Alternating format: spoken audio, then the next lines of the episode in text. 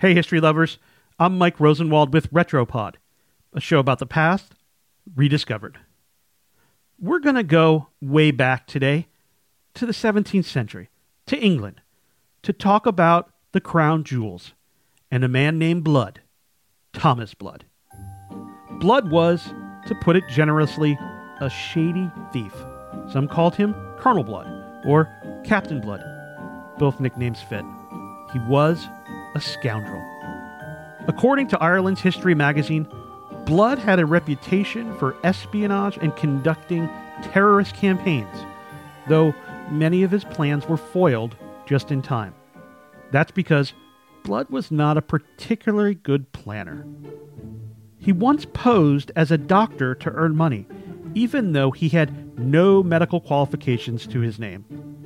In 1642, he switched sides during the English Civil War. Colonel Blood knew he would wind up on the losing side otherwise, and he just didn't consider himself to be the losing kind.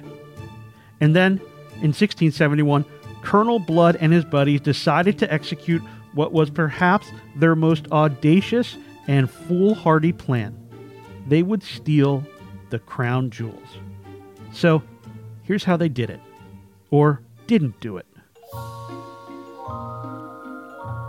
First, Colonel Blood and his accomplices befriended a man named Talbot Edwards. Edwards' job was the keeper of the jewels, which made him a pretty important guy for Blood to feign interest in. On the day of the robbery, he attacked Edwards with a mallet and sword. And while Edwards was unconscious, the thieves helped themselves to the jewels.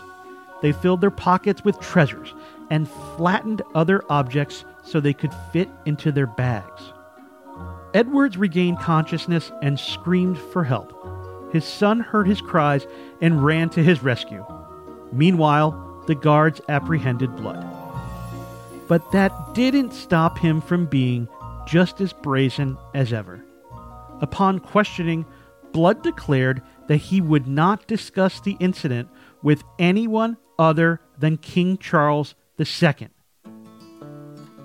And you'll never guess what happened next. He got what he wanted.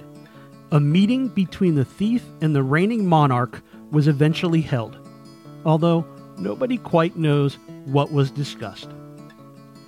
Colonel Blood must have been quite the charmer, or maybe he blackmailed the king.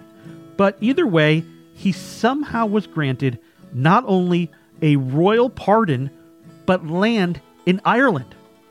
Amazing. Colonel Blood and his cronies' legacy still lives on today.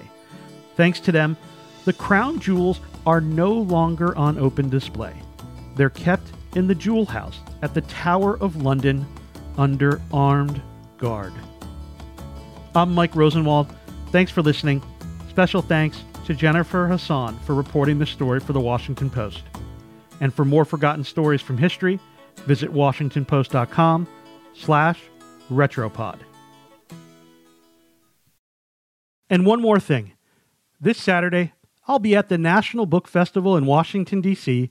to host a game of history trivia for kids. Please join me from 3 to 4 p.m. at the Washington Post booth at the Washington Convention Center. The winner will appear on an upcoming episode of Retropod.